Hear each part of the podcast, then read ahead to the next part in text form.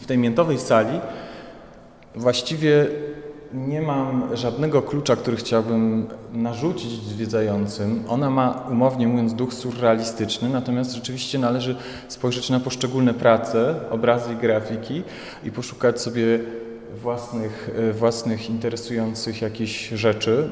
Nie ma tutaj żadnego narzuconego interpretacyjnego klucza, więc zapraszam do indywidualnej kontemplacji.